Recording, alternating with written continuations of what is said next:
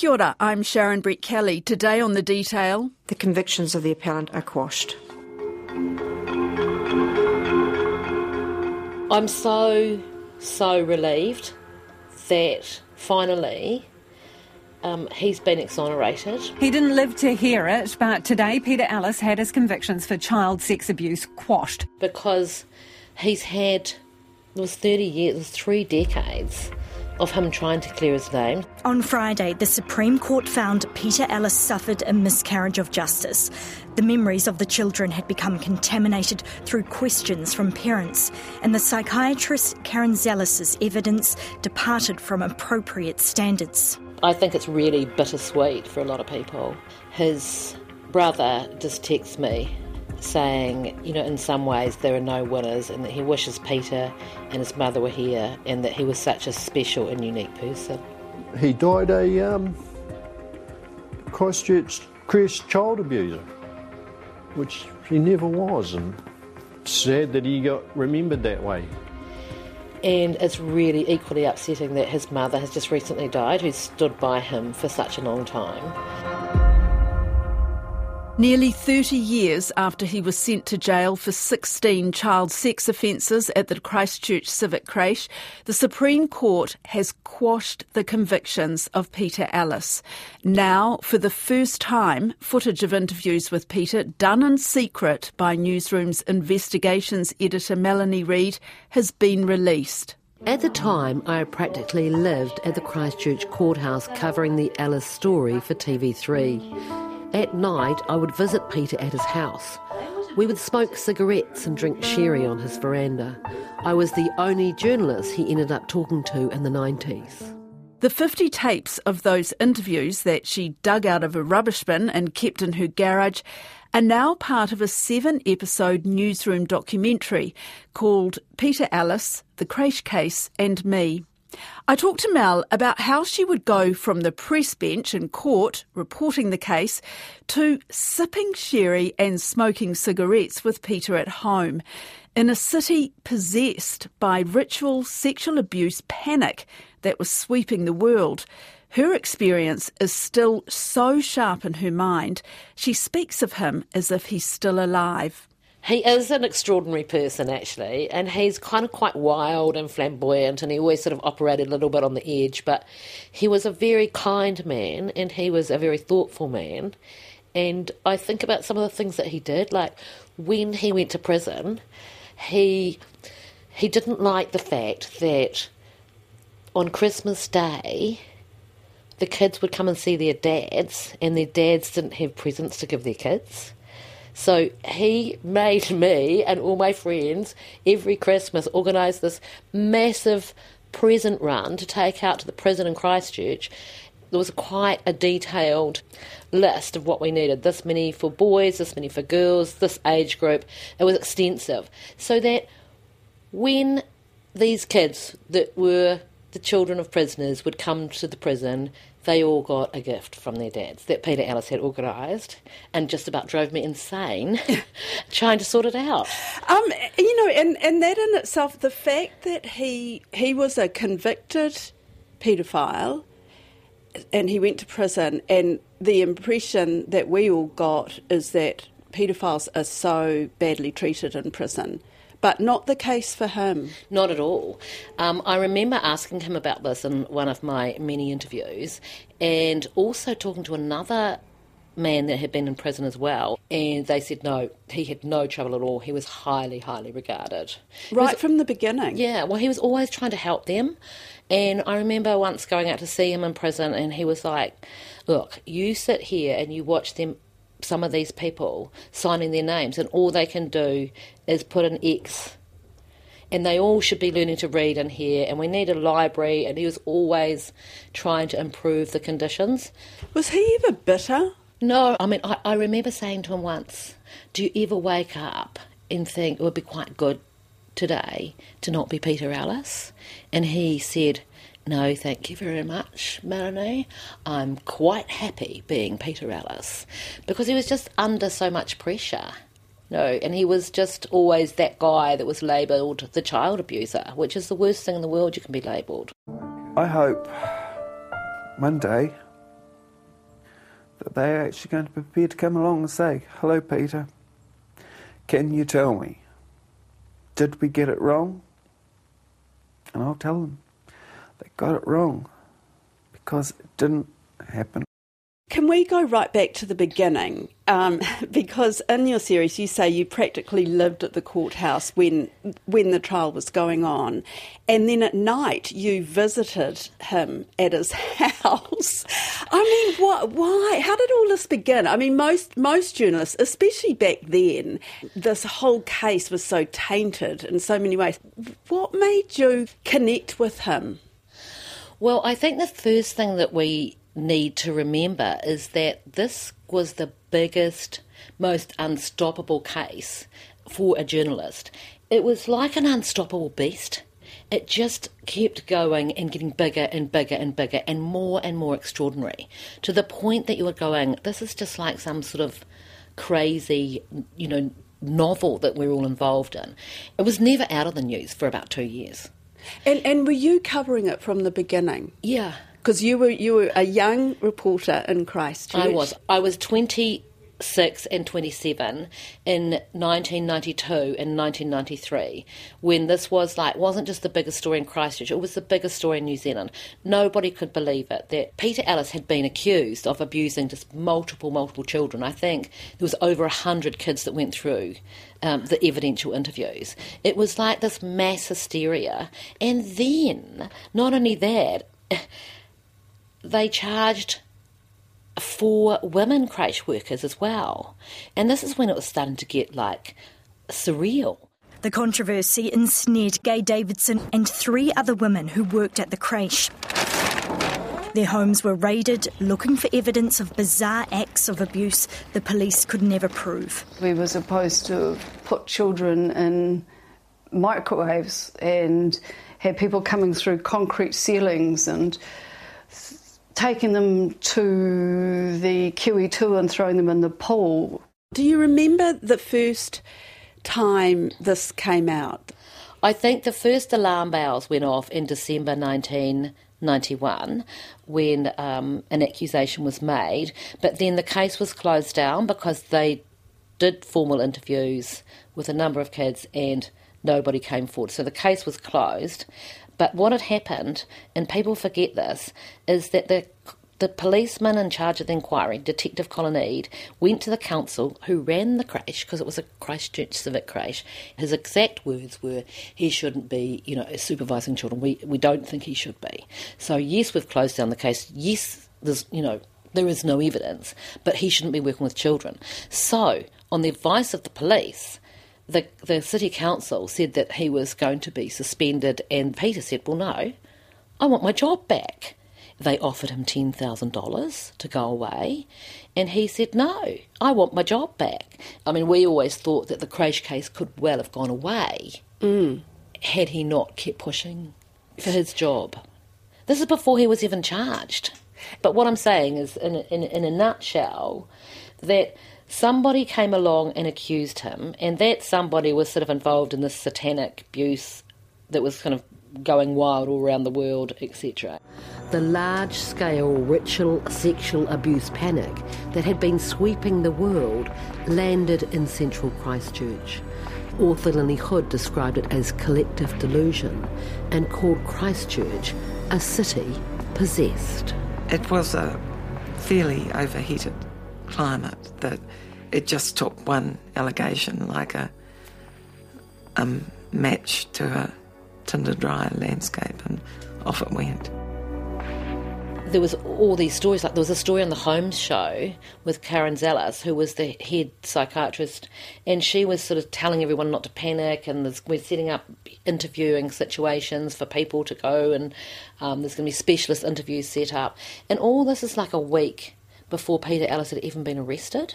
So at the end of March, on Peter Ellis's birthday, was the first time he ever saw a policeman, and yeah, they came and picked him up and charged him with indecently assaulting a girl who had never attended the creche. And then there were more charges started piling up. Then there was this massive pre-trial hearing. And how was it As well. reported at the time? I have to say this: every time his name was mentioned, it was the openly gay childcare worker Peter Ellis, which when you look back on it, I mean, I did it, we all did it. Do you think the fact that you are gay, and quite obviously gay, I don't want you to take that the wrong way, but do you think that you're an easy target? Look at it from a public perspective. From a public, it depends on on, on people's attitudes. I mean, nowadays people's attitudes towards gay people are changing. Uh, they're realizing that that um, that what happens in the bedroom doesn't affect your work or your job or um, how you relate to other people. We all did it. All Why? everyone in the media. What, what, why? Uh, I don't know why. I've thought about it. The homosexual law reform bill was passed, I think, 1986. And so we're in Christchurch, quite a conservative city. And Peter was unashamedly gay. And he made no secrets whatsoever of it. And I think back then a lot of people did. And it was kind of like an affront almost. It felt like he was an affront, you know, to the police. I mean, the police were so homophobic, it wasn't even funny. They didn't even pretend that they weren't. You know, they would go on the Holmes show saying that the, that we're uh, reaping the repercussions of liberalism. I mean, it was a pretty extraordinary time, and we were all back there, and we were all in it. And I think that's how our editors. I think that's just how everybody was.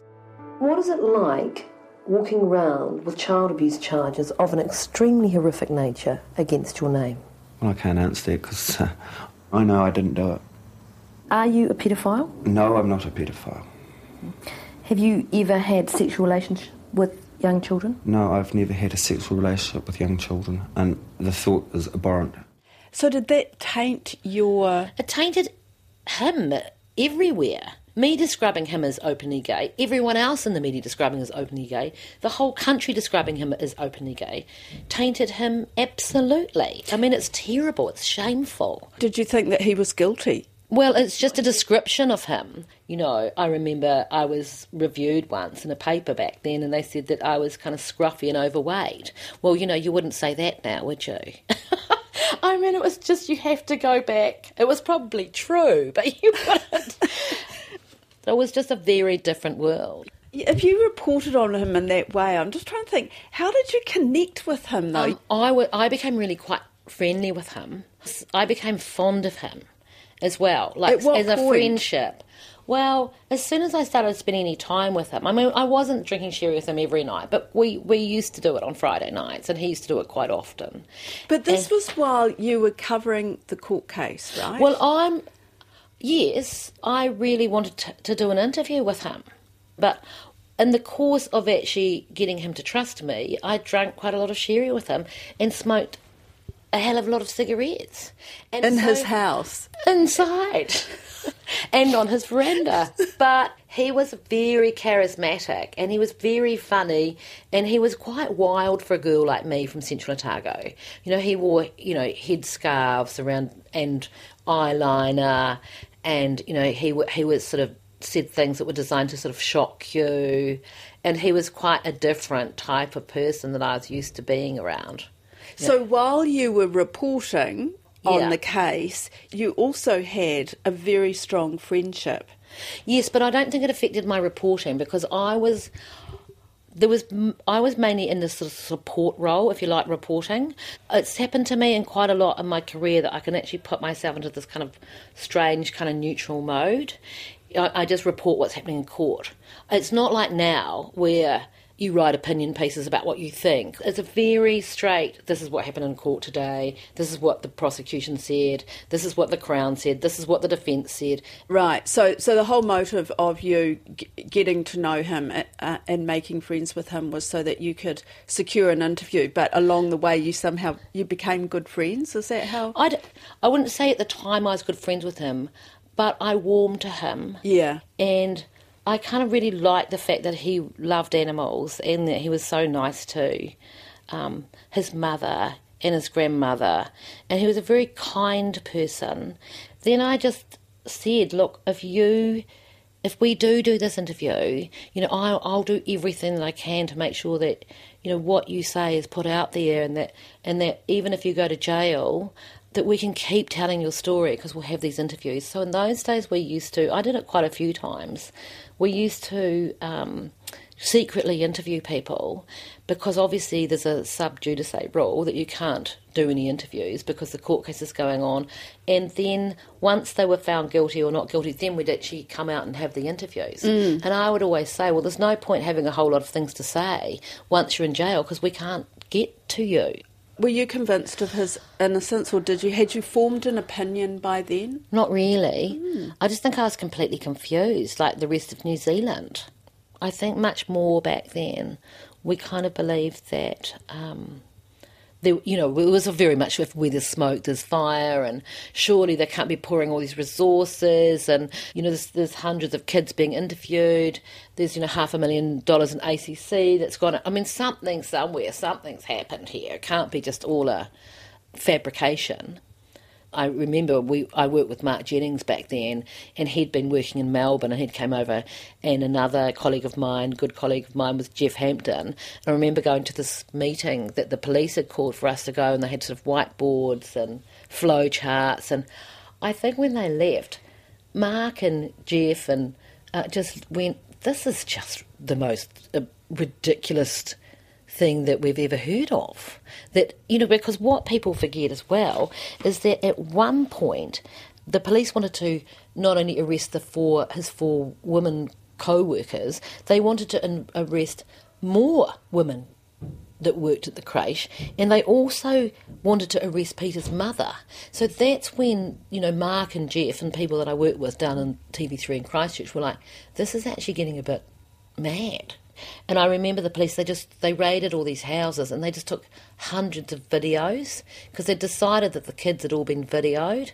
So they took everyone's videos out of all of these houses. I mean, it was just, when I think back on it, I just need to go and have a lie down and But now you've got all these hours of footage from from your visits with him. What over those three years? No, it was mainly over a year, mid 1992, uh, through until when he went to jail. I was with him the uh, night before he was sent off to jail. How many hours of footage have you got from that? I've got 50 beta tapes, yeah, that were thrown out at TV3. I know. There's a story. I mean, there's a story in itself. I watched So- these tapes being put into those dumpster bins and went, they're all my interviews with Peter Ellis, like the whole big section of my life. It felt really personal. And it was when they were digitising everything and everything was being biffed. And all the field tapes were being biffed. So I took all Peter's tapes and my interviews with him. And you stored them in your garage all this time, thinking what? I don't know what I thought. I just thought you're not taking those precious tapes with Peter. It felt really insulting to him, and it felt really insulting to me. The 10 year sentence was greeted with a great deal of satisfaction by parents and police. The 12 member panel convicted Ellis on 16 of the 25 charges he faced.